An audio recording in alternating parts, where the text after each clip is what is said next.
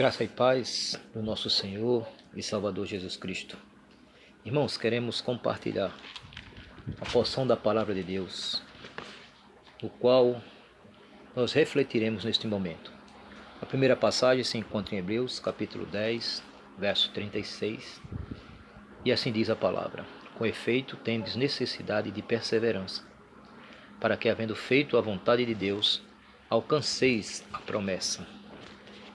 A segunda porção se encontra no livro de Romanos, capítulo 5, versos 3 e 4. E não somente isto, mas também nos gloriamos nas próprias tribulações, sabendo que a tribulação produz perseverança, e a perseverança, experiência, e a experiência, esperança. Irmãos, quando vivemos momentos de espera, a resposta de Deus às nossas orações, em especial quando nós esperamos a resposta a essas orações em nosso favor, e quando elas demoram ou aparentemente nós não percebemos ou recebemos a resposta, muitas vezes ficamos desanimados, a nossa esperança se perde em meio aos nossos pensamentos e indagações sobre por que, que não obtivemos a resposta de Deus. Nos fica a mente um turbilhão de interrogações e nesses momentos o inimigo das nossas almas lança as setas inflamadas. E como essas setas? Essas setas muitas vezes elas nos assaltam a mente quando nós nos perguntamos por que, que Deus não me respondeu? Será que vale a pena orar? Será que vale a pena clamar a Deus? Eu ainda não recebi a resposta. Faz muito tempo que eu oro e até agora não vejo resultados. São essas dúvidas, são essas indagações que o inimigo lança na nossa mente para pôr à prova a nossa fé. Precisamos entender, irmãos, que Deus tem sua maneira de nos responder. E que muitas vezes nós não percebemos a resposta de Deus. Ou quando Ele nos coloca à espera, né? quando Deus, para muitos, diz a resposta, espera. Às vezes o Senhor dá aquela resposta imediata, mas muitas vezes o Senhor diz espera. E também não, não responde com não. Mas isso ocorre, irmãos, pelo fato de que em muitas ocasiões, quando nós oramos, mesmo que inconsciente, nós definimos o modo como a gente quer receber a resposta de Deus. E quando a resposta é diferente daquilo que nós desenhamos ou que nós achávamos que deveria ser, nós entendemos que ele não respondeu ou que talvez até não tenha nem tomado conhecimento das minhas orações, das minhas petições.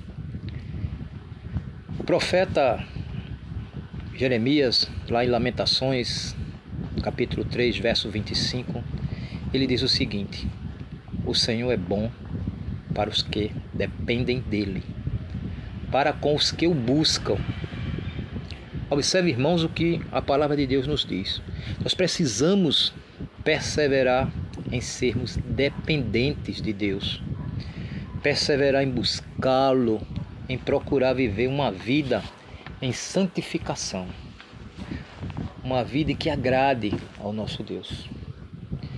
Em Romanos 3, o verso 3 e 4, a palavra de Deus nos diz: E não somente isto, mas também nos gloriamos nas próprias tribulações sabendo que a tribulação produz perseverança, e a perseverança, experiência, e a experiência, esperança. Desta maneira, a gente observa na vida do apóstolo Paulo que as tribulações eram encaradas de maneira que impulsionavam o apóstolo a viver uma experiência que produzia nele esperança, que movia o apóstolo para uma relação mais íntima com Deus, a ponto de expressar que todas as coisas cooperam para o bem daqueles que amam a Deus, daqueles que foram chamados segundo o seu propósito. Romanos 8, 28.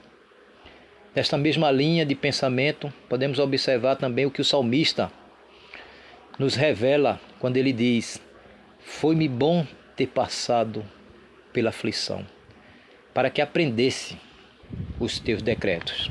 Salmo 119, verso 71. Sendo assim, irmãos, momentos de crises, tribulações, aflições, nós devemos perseverar na fé em nosso Deus, na esperança sempre viva de que Ele está no controle de tudo e nada passa sem que Ele não saiba ou não permita. Esta esperança alicerçada na fé nos leva a crer que, mesmo quando nós esquecemos de Deus, Ele não se esquece de nós. Nesta fé e esperança de que Deus está conosco, nós podemos assegurar, irmãos, o que a palavra nos diz. Em todas as coisas, porém, somos mais que vencedores por meio daquele que nos amou. Porque estou bem certo de que nem a morte, nem a vida, nem os anjos, nem os principados, nem as coisas do presente, nem do porvir, nem os poderes, nem a altura, nem a profundidade, nem qualquer outra criatura poderá separar-nos do amor de Deus que está em Cristo Jesus, nosso Senhor. Romanos 8, 37 a 39.